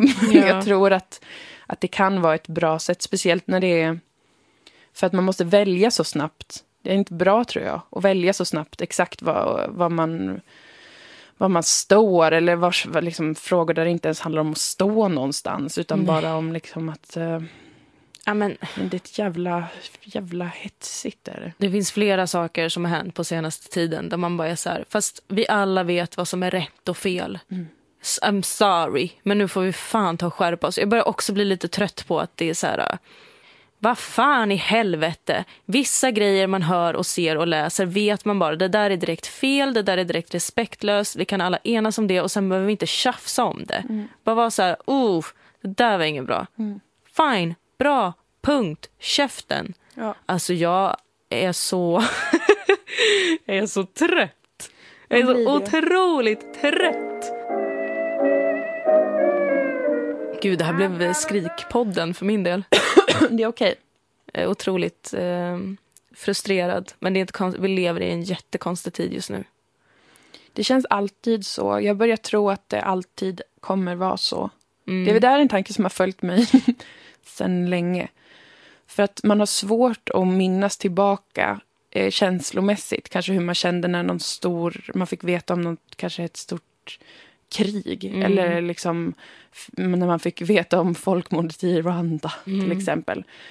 Um, man min, när man tänker tillbaka på det minns man kanske omständigheterna kring då vad det är som har hänt och sånt. Men man minns inte hur man upplevde det känslomässigt. Nej. Så vi, man, varje gång det händer någonting nu så upplever man det som att allting rasar över en och världen är liksom, står i brand, vilket den också gör. Mm. Men, men den har gjort det. Det finns liksom eh, historiska förklaringar och saker upprepar sig. Mm. Och det går att, att jag vet inte, det är ju det, är svår, det är svårt för det är ju ofta kaos och kris, alltså akut mm. kris, humanitär katastrof och liksom verkligen fruktansvärt mm. på många sätt. Men samtidigt så att man varje gång upplever det som att liksom, det här är någonting helt nytt. Det här är någonting som, det här är så jävla sjukt. Det här är next level vansinne som pågår. Jag vet inte om det gynnar en eller om man skulle liksom förstå saker bättre om man inte, för, inte förminskade det såklart, men försökte förstå mer mm. än att gå på den instinkt. För det är också en, en rädsla och en skräck man känner. När man får ja. veta om saker som pågår som är helt jävla horribla. Så blir man ju skräckslagen. Men det är kanske då att det får man bli. Men mm. sen så tänker jag mig i alla fall att det skulle kunna finnas en poäng i att verkligen lägga mer tid på att försöka förstå och mindre tid på att uh, upprepa för sig själv och mm. för sin närhet att det är en stor kris och katastrof. För det vet vi liksom. Ja, och den, den det har man väl också kommit fram till är en väldigt konstruerad bild av eh, kristeorin. Ja, precis. Mm. Det är ju det är ju politik, även det, ja. den retoriken. Men jag kan ändå, det ska också nämnas, min syster eh, berättade det också. Hon är liksom, kan det här med världspolitik och allt sånt. Mm. Eh, tydligen så har det aldrig varit så få väpnade konflikter eh, som det är idag. Mm. Mellan länder då. Mm. Däremot är det otroligt mycket interna konflikter. Ja. Men ändå en liten, jag en liten tröst kanske. Men, men jag måste ändå opponera mig lite. Mm. För att jag kan ändå känna... Jag, jag tycker mig känna en skillnad. Men där vet jag ju heller inte om det är för att jag blir mer och mer medveten för att jag liksom växer mm. upp lite varje dag och mm. förstår saker lite mer varje dag. Eller om det är hur världen faktiskt ser ut. Men det, jag har ju aldrig tidigare i mitt liv eh, varit så här eh, orolig som jag är nu. Mm. Och inte orolig på det sättet att nu smäller det. Eh, utan mer typ, det är så mycket lidande. Det mm. är så mycket... I och för sig är det väl saker som också påverkar mig personligen med tanke på typ Kurdistan Precis. och sånt också. Och så här, min pappa var flykting. Mm. Gud, förminska mina egna känslor. Nej, men jag vet inte. Jag, alltså just det här att det, inte, att det ändå är så närvarande mm. nu. Och så här närvarande tycker jag inte att det har varit innan. Nej. Nej men det tror jag att många upplever. Jag gör också det. Mm. Um, att det är en annan intensitet. Men um, ja, jag vet inte. Det är bara att jag kan ibland tänka att den här uh, kriskänslan, kris och panikkänslan. Mm. Jag, jag, jag, vill inte vara någon sån Hans Rosling som bara, men kom ihåg att världen i stort blir bättre, för det, mm. det, det förändrar inte att, hur vidrigt det är det för så många människor just nu. Så att jag, det är inte det jag försöker ja. ha som case. Men mer att, den, att man sätts i ett emotionellt krisläge mm. på liksom veckobasis. Eh, som man sen också lämnar. Istället för att använda det på något slags eh, lite mer långsiktigt sätt. Alltså jag mm. tänker att det kan finnas en, en struktur bakom det. Att det kan finnas en mekanism i att människor reagerar jättekänslomässigt och väldigt snabbt. Mm. Och sen går vidare till nästa sak. Där de reagerar väldigt känslomässigt väldigt snabbt. Och den liksom, eh, det sättet att ta sig an de här extremt stora politiska, jättekomplexa frågorna. Jag tror inte att det är man kan ju inte säga att man ska känna på ett eller annat sätt. Man känner det man känner och man blir rädd och man är ledsen och liksom allt det. Det är inte att man måste sluta känna någonting. Men mer att, att den här uh, upplevelsen av att det är en akut kris just nu som man går in i helt känslomässigt och sen också blir tvungen att lämna för man kan inte stanna där om man inte är mm. direkt påverkad av det hela tiden i sin vardag. Så, så kan man inte leva, om man lever i någon slags säkerhet ändå, så kan man inte ha hela sin vardag som cirkulerar kring allt kris. Nej, precis. Och där är ju en skillnad om man är mer eller mindre då direkt påverkad. Alltså att man har familj eller släkt eller vänner eller sådär som är mer utsatta, som man liksom hör om det hela tiden. Då, då blir det ju en större närvaro mm. i ens vardag, såklart. Men jag tänker liksom att det är, egentligen är mer respektfullt att försöka förstå saker. Eh, eller att det är mer konstruktivt. Att man känner det man känner och sen försöker man fatta. Vad fan är det som mm. händer? Varför händer det här? Vad finns det för bakomliggande? Vad finns det för historia bakom det här? Vad är de politiska besluten som har gjort att det här sker? Och sånt? då måste man ju vara en fruktansvärt objektiv människa. Ständigt. Objektiv på vilket sätt? Att man, att man eh, aldrig liksom då ger utrymme för eh, sina egna känslor på det sättet i kanske samtal med andra eller i att försöka förstå världen? Jo, men jag tänker att man kan, jag tänker att, det, att man kan göra både och. Mm. Om man bara inte hamnar i det här läget där man, där man tror liksom att nu har det gått så jävla långt åt helvete att det enda som finns att göra nu är att, att sörja mm. allting. Och bara så här, tack för den här tiden, mm. nu är det mm. över, hej då. Den här apokalyptiska känslan som man kan få när man tänker att det råder totalt kaos och kris. Alltså, jag skulle säga att jag välkomnar apokalypsen. Ja, men du ser ju döden som en försäkring. Så ja, jag kan ju förstå att du och döden kan tolkas brett. Det behöver inte vara den fysiska döden, den individuella döden. Det kan vara en orgasm. den lilla döden. jag tänker mer att, att Europa som civilisation eh, håller på att faller. Mm. Enligt min starka, starka teori, åsikt, känsla, magkänsla. Mm. Inte riktigt magkänsla. Mm. Jag tänker bara att det är väl dags nu. Har det inte gått så pass lång tid? Jo. jo. Alla civilisationer faller ju, inte sant? Det är sant. Och det betyder ju inte att det släpps en atombomb. Det är bara, jag tror ju att vi är i civilisationens förfall just nu. Men tror du inte att folk alltid har tänkt så lite beroende på var man lever?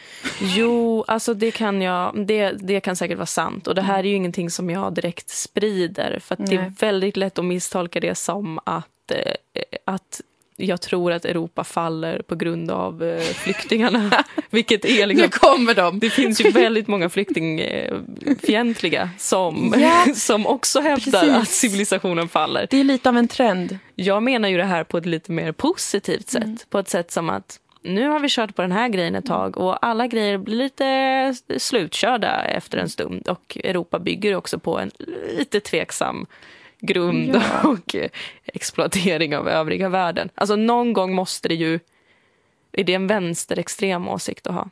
Att det är väl ändå att fakta. Apokalypsen måste komma. Nej men att Europa, Europas välstånd bygger på... Det är fakta. Man, visst är det ja, fakta. Det är, det är fullkomlig fakta. Det måste väl alla hålla med åsikt. om. Sen kan man ju tycka att det är bra eller dåligt. Ja. Jag kanske sitter här och tycker att det är superdåligt att Europa bygger på att man har exploaterat andra. Mm. Eller så tycker jag att det är en ganska bra grej. Att mm. Vad kul att vi har kunnat använda resten av världen. Kul att välståndet här blev så otroligt Tänk jävla stort. Tänk att slaveriet kunde ge oss så mycket. Hallå. Alla vi som inte var slavar. Ja, hur hur mycket var... kunde vi gynnas av det? Det hade jag aldrig väntat mig innan. Nej.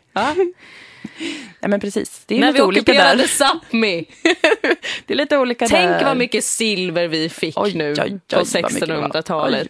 När vi nästan svälte ihjäl de här samerna. Det hade jag inte kunnat tro innan. Vi fortsätter med det här. Det är helt individuellt hur man tolkar det. Verkligen. Visst är det så. Men jag önskar att, eh, att någon eller flera europeiska politiker kunde gå ut och bara skrika så här. Det här är inget kris för Europa. Håll käften era bortskämda snorungar. Det här är en kris i länderna där det är krig just mm. nu. Och de krigen beror på, så kan man vara lite så här, vi vet inte varför det blev så mycket krig. För det räknar jag inte med att ens en politiker skulle klara av mm. att erkänna. Men de skulle åtminstone kunna säga så här, snälla, har någon av er sett att det drogs 10 000 från er senaste lön? Mm. Nej, ni har inte påverkats en procent av det som händer. Det är ingen kris för oss, det är inget kaos. Det är kris för de människorna som flyr från krig och tortyr mm. och terror. Det är krisen. Inte här. Det blir så himla... För det är också att de liksom hakar på den här äh, apokalypsen väntar, mm. nu kommer allting falla. Nej! Mm. Det, är ju här, det är ju inte krig här. Nej, exakt. Det finns en del av världen, eh, den, alltså, de, den alternativa delen av världen som man då har. Mm. Alltså att det är alternativet, att det är där flyktingarna skulle vara istället, som faktiskt är värre. Ja, Det är en ganska det enkel ekvation ändå. Visst, och då tycker jag att det, det tycker jag faktiskt är taskigt gjort. Att hålla på och truta i folk att det skulle vara en sån jävla, jävla kris här. Vi har ju absolut resurserna i de här rika nordeuropeiska länderna. För fan, det, det vet väl alla. Det är inte heller en radikal åsikt. Det finns de resurserna om man skulle vilja. Men det är ju också därför som jag tror att förfallet kommer. För att det här är ju återigen, det är på så många områden där vi nu börjar prata om olika kriser, mindre kriser som man kan säga existerar, som landstingskrisen till exempel i i norra Sverige som jag vet att du har pratat mycket om i andra sammanhang. Ehm, att det har ju varit ett problem sen innan. Men att man pratar om det, nu pratar man kanske inte jättemycket om landstingskrisen i och för sig, men bostadskrisen till exempel eller eh, eh, vad var det jag såg sist, det var social... Eh, Försäkringen. eh, nej, det var, det var inte det jag tänkte på. För det är Eh, också lite av en... Ja, men socialarbetare, att de eh, går på knäna nu. Mm. Men det är också saker som man har fått höra om tidigare. Att alla de här grejerna inom välfärden, det var ju den stora valfrågan. Mm. Att liksom hela välfärden är lite kaputt. Mm. Men att det blir ett akut problem först nu. Precis. Vilket såklart är naturligt för att nu ser man kontrasterna ännu tydligare när vi blir fler. Mm. Men att inte prata om det som att fast det här är ju någonting som vi ändå hade behövt ta tag i. Det Precis. tycker jag verkligen är lite att... Det är där jag tycker att krisretoriken failar oss. Ja, men alltså och det är vår- också direkt fel. Ja. Alltså att det, det, det är ju någonting som inte borde köpas så lätt. Nej. Och det gör mig lite ledsen. Och det är att- det jag menar också med att man kanske behöver eh, läsa lite mer. Mm. Om, man känner, om man bara shit, fuck, det är kris här, det här håller på att falla samman. Om man läser på och försöker förstå, då ser man att det är ett långt förlopp som leder fram kanske till en kritisk punkt där det får direkta konsekvenser i, för människor i deras vardagsliv. Mm. Och där blir det ju då en kris, när människor kanske inte får sin lön eller inte har någonstans att bo eller vad det än kan vara, inte får någon vård. Då och där är det en kris för de personerna. Men en liksom katastrof byggs upp under jättelång tid. Det byggs upp till ett, liksom, en peak där det inte är hållbart. Och då är det en katastrof för de personerna som berörs av det där och då. Men det är, det är liksom att det skulle vara som en, att allting är en naturkatastrof. Att bostadsbubblan skulle vara någonting som bara händer nu. Att säga, oj, nu. Man har ju, det, det har ju varit en jättelång Ja. väg fram dit. Ja. Det är inte någonting som bara... För att också när man tror att någonting är en, liksom en kris som har eh, ramlat ner över oss så är det också väldigt svårt att se vad som är de verkliga politiska mekanismerna bakom det. Och det är också därför jag tror som sagt det kan finnas en poäng för, för politiken. Att människor hela tiden tror att det är typ en naturkatastrof som vi inte Ja. kan göra någonting åt. Naturkatastrofer som vi ofta också ligger bakom då, kan man ju säga. Det är lite ironiskt. Men alltså att det skulle vara liksom... Ingen kunde se det komma, nu händer det, vad fan ska vi ta oss till, allt är akut, allt håller på att falla. Det är någonting lurt, kan jag känna. Alltså saker kan vara katastrofer. Alltså fruktansvärda katastrofer för människor. Men det som har lett fram till den punkten där vissa människor måste liksom antingen inte få ett jobb eller måste fly eller allt det. Det är politik. Och det tycker jag kan kännas, som sagt, att jag känner mig lite skeptisk över. När det går så snabbt i, i svängarna. ja, När det väl blir då en kris.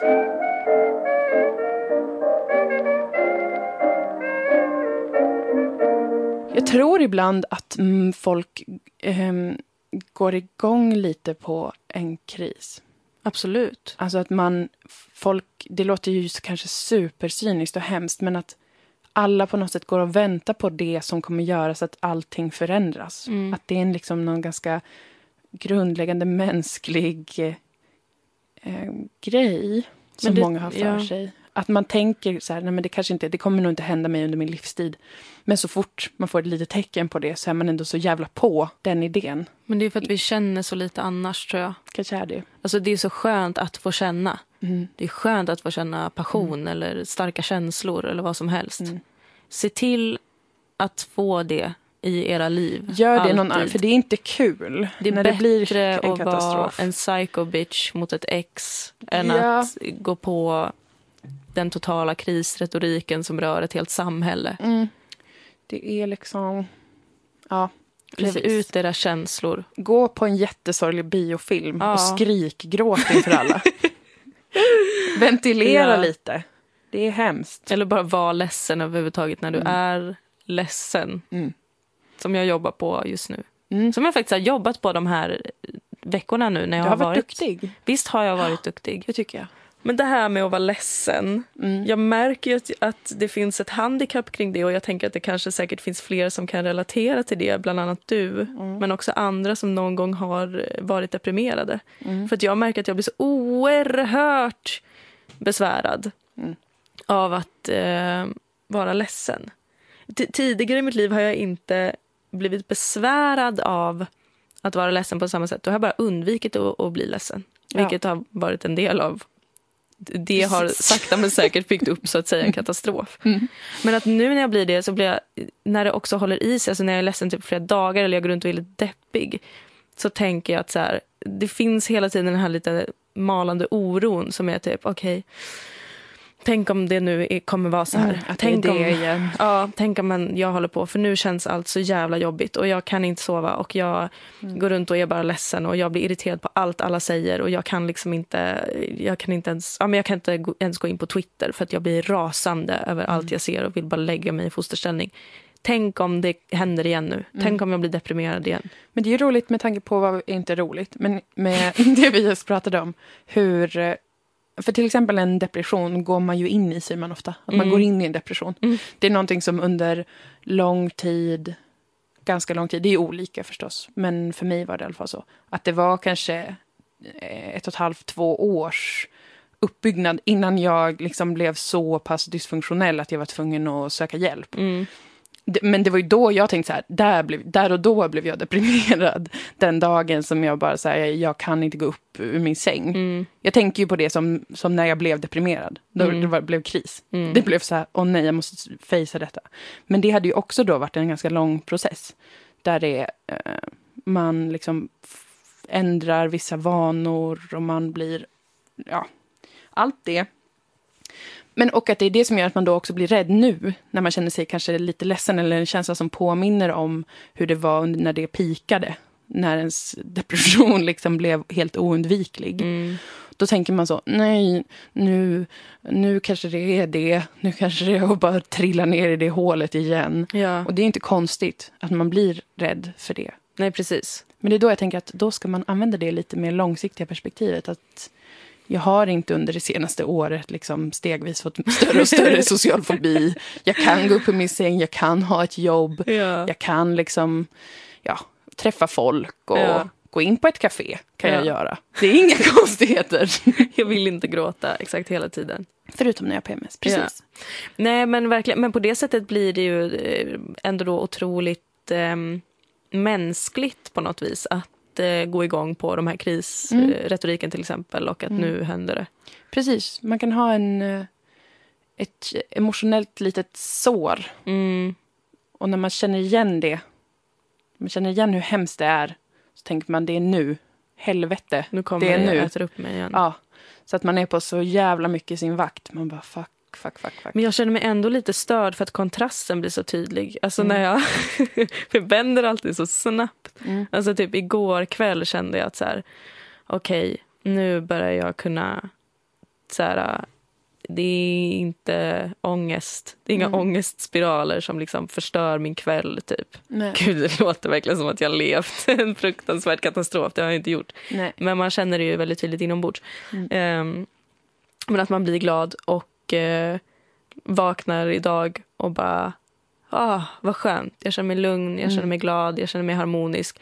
Jag Då blir man liksom så här superhypad och bara wow, livet är så jävla bra. Jag ska le mot alla. Oh my god. Ja, nu, solen ja, tittar fram. Ingenting kan stoppa mig. Wow, wow, wow. Mm. Och då tänker jag så här, men gud, har jag någon så här miniversion av typ manodepressivitet eller någonting? Att jag kommer gå i såna här vågor i hela livet. Att jag kommer vara antingen jätteledsen eller superglad. Fast det kommer inte vara i så här längre perioder utan typ varannan Tre vecka. dagar. tre dagar av det ena, Ah. tre dagar av det andra. Där har jag verkligen ett katastroftänk. Ja. Och det är också samhällets fel. Vill jag säga direkt. Allt är samhällets fel. det brukar jag alltid tänka. Det leder mig genom livet. det är otroligt skönt att tänka så. Jätteskönt. Men det, för det är också liksom att det alltid är ett undantagstillstånd. Om man är så ledsen Mm. att det påverkar ens eh, allmäntillstånd. Ja. Att man kanske inte vill gå till sitt jobb. Man kanske vill lägga sig ner och gråta Mm. när eh, man ser liksom ett löv som har gått sönder. Och man känner bara varför ska vi ens behöva gå igenom det här någon av oss? Kanske Ja. man känner. Och man blir uh, liksom så jävla sorgsen och förstörd över saker Ja. då, då är det ju lite grann en känsla av att det inte är bra. Mm. Det är någonting som är djupt fel som måste direkt korrigeras. Jag måste antingen söka hjälp eller liksom på egen hand fixa detta. Så då går man direkt in i ett liksom lösningsfokuserat tillstånd. Och man blir jättenöjd när man märker att det löste sig. Kanske av sig själv. Så här, Mm. Som att man bara går och lägger sig och dagen efter är okej. Ja. Men då känner man sig kanske produktiv, effektiv. Man uppfyller alla de här kriterierna för en produktiv människa. Mm. Och då blir man extra peppad. För att man känner så här, jag kommer inte behöva liksom, ta tag i det här äh, vidriga som är att vara helt mänsklig. Jag läste att det, det är så många fler som får olika psykiatriska diagnoser. Och i många fall är det människor som kanske har en livskris. Alltså att man har separerat eller någon har gått bort eller vad det nu kan vara. Eller bara att man blir jätteledsen för att man inte vet vad man ska plugga. vad som helst. Och så blir, får man jättemycket ångest kanske. Och inte kan sova eller är ledsen väldigt mycket. Mm. Och då är man helt säker på att man måste få hjälp. Mm. För att det är helt oacceptabelt att eh, under, en, under längre tid än en dag vara ledsen. Ja. Och vara liksom lite labil och svajig. Då är det en sjukdom. Ja. Och det är ju samhällets fel.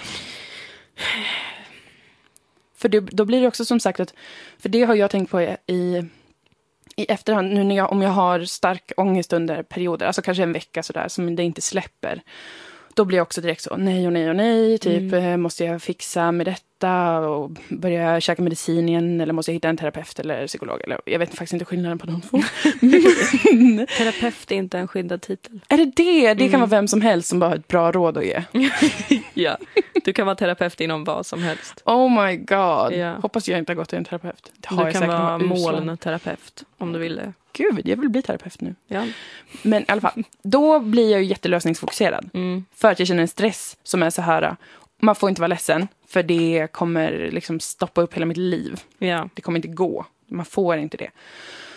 Och då när man har lämnat det, man, eller lämnat eller LOL, men man kanske mår bättre Mm. ett par dagar. Eller en månad eller ett helt år kanske man mår helt okej och bra.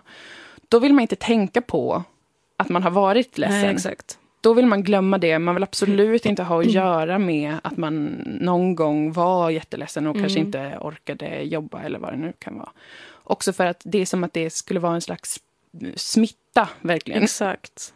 Så att det blir ju, och det tror jag är ett, ett problem för att då är det också svårt att i sin vardag hantera att man kanske blir väldigt ledsen över saker. Mm. För man tränger bort det för att det är så jobbigt att ens påminnas om att man Ja. kan vara i ett sånt träsk av äh, ångest och sorg och så vidare. Men det är väl något som jag har märkt faktiskt eh, funkar. Alltså dels det här med att när man är eh, ledsen att faktiskt vara det. Mm. Ehm, och det, det, det tycker jag är svårt att bara komma på själv. Alltså, det var ju typ som en sak som jag fick lära mig i KBT. Som jag var så här, när jag fick lära mig det så kunde jag inte ta till mig det. Mm. Jag var så här, vad fan snackar du om? Liksom, vadå stanna i känslan? Bla, bla. Men man kommer dit. Mm. Så länge man bara har den tanken med sig. För det, och den här tanken om att allt går över. Mm. Det gör verkligen det. Men också då att se den lite ljusare perioden då som ett utmärkt tillfälle Mm. att tänka mer på det som faktiskt gjorde en ledsen. Mm. Verkligen. För att det är precis som du sa, så, och så har jag också tänkt att så här, men gud nu ska jag inte tänka på det, gud jag ska bara stänga av det nu för att annars kommer jag bli sådär ledsen igen. Mm. Nej, det kommer du inte bli. Däremot så kommer du faktiskt kunna tänka konstruktivt kring det och Precis. faktiskt komma fram till något. Och sen ska du vara jävligt stolt över dig själv. ja, Fan vad man det, är stolt över sig själv alldeles för sällan. Alltså, Ja, det det kring sådana saker. Det, det där kan jag hålla med om är samhällets fel. Mm. Att man bara är stolt över saker som man rent faktiskt producerar eller gör. Ja. Istället för att typ, gud jag är så jävla stolt över att jag kom på vad jag ska säga till den här människan som har sårat mig. Eller att jag eh, försonades med det här som har hänt. Eller att jag bara tänkte den här tanken. Mm. Fan var stolt över det för helvete. Ni har gjort er själva en jävla tjänst. Ja, Ni har fan verkligen. vuxit som människor. Jag minns att jag, när jag var kanske 17 eller 18, eh, när jag hade en, jag har varit väldigt, eller varit deprimerad under en ganska lång tid. Eller jag minns faktiskt inte exakt. Jag, så jävla, jag försöker förtränga allt sånt här som Mm. sagt. Det är en effektiv metod.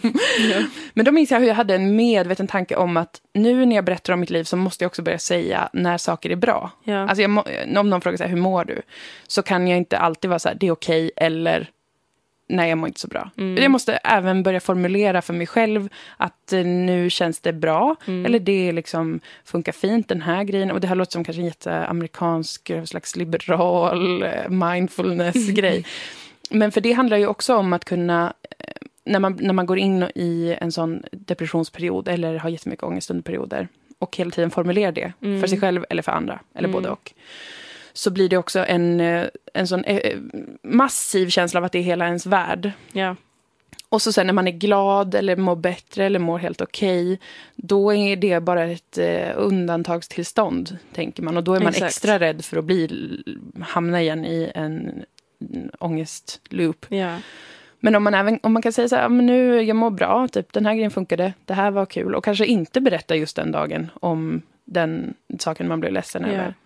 Så kan man också få lite strength ja. att prata om det. Det låter kanske jättemotsägelsefullt det jag säger nu. Jag vet inte. Men alltså jag menar Nej, bara att, inte. att man behöver göra båda dem. Man måste förstå att man kan ha så himla många olika känslolägen. Och Ja. man, jag tror att man, eller för mig har det i alla fall varit bra att kunna formulera dem olika. Mm. För att det inte bara ska vara jag är antingen lycklig och lyckad eller djupt deprimerad med konstant PMS. Ja. det har varit typ de två beskrivningarna jag haft av mig själv. Ja.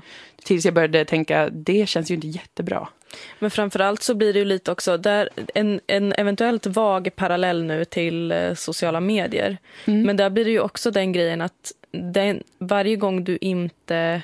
Och nu pratar vi utanför att man ska prata om hur man mår, antingen liksom med en Mm. kanske terapeut eller med sina vänner, att man ändå ska uppdatera om vart man befinner sig i sitt känsloliv. Mm. Men om vi sätter det liksom livsnödvändiga åt sidan. Mm. Den övriga tiden, alltså varje gång du inte tar upp den här negativa saken eller varje gång du inte kommenterar den här saken på Twitter så får du mer tid till att själv reflektera över den. Mm. Och det är också väldigt skönt att slippa Mm. på ett sätt. Ja. Det är väldigt skönt att slippa hålla en tanke för sig själv för att den är jobbig istället för att jag säger den till dig nu och så får Ja. du hantera den istället för att jag ska behöva tänka på den mer. Men det måste fan vara lite jobbigt också alltså. ja, det är ju det där KBT-tipset. Ja. Om att vara i vissa saker eh, en stund. Alltså man har sån himla stark eh, vilja hela tiden att, eh, att det ska gå snabbt och saker Mm. ska gå över. Och saker ska gå att greppa. Man vill förenkla Ja. verkligheten och sig själv till saker som är greppbara och där man tydligt vet var man hör hemma. Jag tänker Mm. att det är väldigt grundläggande mänskligt att pågå med det. Ja. Men i vissa fall så kan det nog göra en lite skada Mm. att inte kunna vara, vara i saker och inte kunna bygga flera verkligheter i sitt huvud. Man måste hitta en balans, Harmoni. som alltid. Harmoni i kaoset. Och med allt detta sagt alltså, man ska inte sluta prata om hur man mår och Nej. om sina problem. För det är också fruktansvärt när man inte pratar med någon Mm. om det. För tankar, tankar alltså, Mm. där har vi en speciell jävla grej. Ja, det är... Det är det mest okonkreta vi har i hela världen. Du måste formulera saker, du måste liksom ge dem, du måste eh, stöpa dem i någon slags form så att du sen kan hantera dem. Mm. Vilket man ju gör genom att prata om saker. Precis. I ditt huvud kan vara fan som helst. Glöm inte att livet pågår i våra hjärnor. Mm. Det är sjukt, men det är sant. Vi bara Och modifierar livet genom att eh, vara utåtagerande. Det, Det måste sant. man. Ja, och, och jag skulle, det ska jag läsa mer om för det tycker jag är intressant. eh, Nämligen hur, åh gud, det låter som Jonas Hassan Khemiri nu kanske, men hur språket, alltså hur man skapar hela tiden berättelser om sig själv och om sin omvärld. Mm. Alltså att språket är en handling och inte bara en konsekvens av någonting som har hänt. Ja. Och det är det jag också tänker med den här eh, medvetna strategin jag hade om att berätta vissa, liksom börja berätta kanske vissa andra saker om mig själv ibland. Handlar ju precis om den saken att när man berättar om någonting så skapar man också en ny eh, berättelse helt Ja. enkelt. Det är inte bara en konsekvens av något som redan har hänt. För att om man Mm. tror att språket alltid är det så får man ju den bilden. Om jag säger så här, jag har jättemycket ångest. Ja. Jag är en person som har jättemycket ångest. Genast när jag säger det så är det, eh, under den korta perioden i alla fall, då är det bilden jag har av mig själv och Ja. som andra får av mig. Och att tänka på att hur vi pratar om saker och berättar om saker är också någonting som skapar och inte bara skapas. Det tycker jag är intressant. Förlåt. Livet är som viskleken. Jag tycker Jonas Hassan är bra. Det har bara Ja. blivit en så töntig grej att tycka ty tydligen. Eller Är är det? det det? Nej. Det kanske bara att jag har hört någon säga det. Som sagt, någon säger den berättelsen om verkligheten och så då tror jag att det är en verklighet som finns. Jag hörde något om att han är vandrande tantsnusk. Det är det Alltså att tanter ser om. honom och tänker på snusk. Ja, att tanter vill göra snusk med honom. Inte att han skriver tantsnusk, för det är väl ändå Nej. inte ett öga rött. Det är väl ändå inte tantsnusk. Det, det beror på med vilka ögon man själv läser ett högerrött. Allt kan vara tantsnusk. Det kan vara en enda lång erotisk novell. Om man vill det. Ett öga rött. Ja, men det är väl min vagina. Inte sant? Jag har bara läst titeln och jag har gått igång på det. Jag är en tant. Åh, herregud.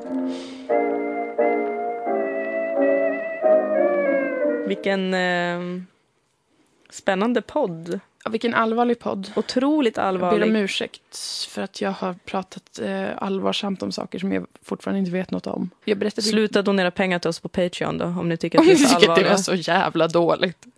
Nej, men ibland så är det så att det inte är så himla eh, lätt att inte tänka på allting. Mm. Brukar jag säga. Det är ett litet kärnfullt citat som jag har på kylskåpet. Ord.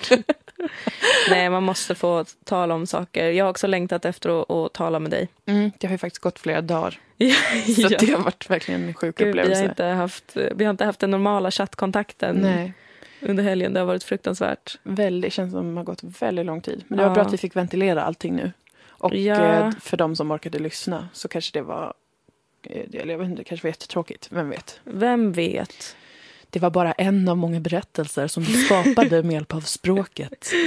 Okej? Okej, Jonas.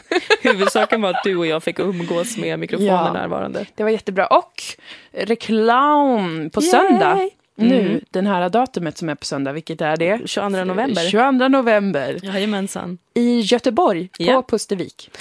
Så kommer vi vara där och jättemånga svenbra personer kommer vara där och spela musik. Mm. Musik! Och man får jättegärna komma dit. Biljetterna kostar 100 kronor eller om man kan lägga mer och pengarna går till ett antal organisationer som hjälp, eh, hjälper flyktingar. Ja. Jobbar med att hjälpa flyktingar. Eventet heter Lyft taket. Och vi Ni då kan söka konferenciärer. på Facebook. Ja. Vi ska inte sitta och samtala allvarsamt om... Nej, då kommer vi kanske vara. Vi kommer försöka skapa en glad och härlig och underbar stämning för Mm. alla som tycker att världen suger just nu och vill göra någonting åt det. Och som också behöver lite pepp i det. Precis, pepp är ett så jobbigt ord. Ja, Men det är jag vet vad du menar. Så det händer eh, 22 november. Kom Mm. dit Göteborg. Jag tror ju att jag gillar Göteborg väldigt mycket. Så Ja. att ni får väl bevisa er då. Jag gillar Göteborg supermycket. Jag har Ja, alltid haft varför? kul. För jag, är vet att det är en väldigt ovanlig åsikt att ha. Jag vet också att det är, ibland är en kränkande åsikt att ha. Ja. Men jag gillar det. Att det alltid är kul i Göteborg. Jag fattar väl själv att det inte alltid är kul i Göteborg. Ja, Men jag har haft roligt i Göteborg. Mm. Jämt. Alltid, varenda gång. Förutom under Way Out West. Samma här. Men det skiljer jag absolut inte på Göteborg. Minns du när vi bodde på det där lilla hotellet eh, och du och jag knyckade? Vad, jag vet inte vad vi gjorde. Minns det bara som en god tid. just det. Den kvällen. Mm, Det var, härligt. jättekul. Vad vi nu än gjorde. så Du- minns vi jag bara att det var... Drack öl på riktigt- hotellrummet. Ja, det är det jag minns. Vi kollade på något på tv. Det var den där mormonserien. Mm, Sister just det, Wives En kollade man och vi hans fruar. Sånt kul Åh. hände bara i Göteborg, you guys. Jag har kollat på så mycket tv på sista tiden också. Det var Jag kul. älskar att kolla på tv. Jag är så glad över att det börjar komma tillbaka till mig. Ja, det är Åh. underbart med tv. Älskar, älskar, älskar, älskar tv. Älskar att sitta och, och gråta över hur konstigt tv-reklam är. Det var jättelänge sedan jag såg tv-reklam faktiskt. Gud, alltså, jag älskar tv-reklam. Mm. Det är så absurt. Mm. Det är så absurt. Det är sånt man kommer titta tillbaka på i framtiden och skratta jätte, jättehögt åt. För då Ja. kommer reklam bara vara ett chip som man får inopererat i hjärnan Mm. när man föds. Och så kommer det vara så här, på min tid då rullade de här gamla filmerna där en, eh, en människa med jättevita tänder står och berättar om ett diskmedel och så kommer alla vara så här, lol vad Någon som var jättekåt berättade om ett sköljmedel. Och Eva vara- Longoria försökte ha sex med sin katt. Försökte förföra sin katt för att göra reklam för kattmat. Det är så Sånt kommer konstigt. folk, eh, våra barnbarns barn, om vi någonsin får några, skratta åt. Vad mer? Har vi något mer? Ehm, hur länge har vi spelat in? En timme och 30 minuter. Oj då, nej men då tror jag att det kanske är dags. Kanske är dags att ta farväl. Ja, men då ses vi på Pustervik på söndag. Eh, Lajka vår sida, Facebook och Moa. det heter, eftersom att du heter Facebook. Ja. Facebook Apak och Moa. När jag tittar på dig så är jag bara ett sånt F. ja. Men Dilan och Moa på Facebook. Och man får jättegärna, om man vill det, ehm, sponsra oss på Patreon. Som är en hemsida där man kan donera pengar till olika kreatörer som man uppskattar. Ja. Då kan man bara söka på Dilan och Moa på Patreon. Ja. Och eh, för närvarande samlar vi in pengarna därifrån för att eh, investera i egen utrustning. precis. Så att man vet om det. Exakt, och sen kommer vi bara använda dem till att köpa öl. Ja. Vilket jag personligen tycker är... Det skulle jag själv gärna skänka pengar Mm. till om någon behöver köpa öl. Och nikotin. Och nikotin. Ja. Som vi såklart inte använder själva, utan som vi säljer vidare. och nej, det är olagligt. Vi säljer vidare det till högstadieelever som inte kan köpa ut själva. Det är vår side business. Ja, jag är trött på att få frågan varje gång jag går ut från Pressbyrån. Så nu har vi bara startat en egen business. Ja. Men eh, verkligen supersnällt om ni vill sponsra oss där. Vill man inte det så ska ni självklart inte behöva göra det. Nej. I övrigt, ta hand om varandra för i helvete Ja, säger jag till er nu. Må, För göra nu. fan, och ta hand om er själva. Världen Mm. blir inte bättre av ett gäng oharmoniska vrak som går runt. Nej. Och då talar jag inte om mig själv, för jag är i grunden relativt harmonisk. Mm. Och jag jobbar också varje dag på att må bättre. Det ska vi alla göra. Det är okej att må dåligt, men det är också okej att må lite bra ett tag. Ja, Det är verkligen. Och det är okej att reflektera över varför man mår som man gör. Prata med er själva lite mer. Det är ett gott Nu råd. ska jag sluta vara arg. Det här är eh, Personlig coach-podden. Kris och panik och personlig coachning. Japp. Puss och kram. Hej då.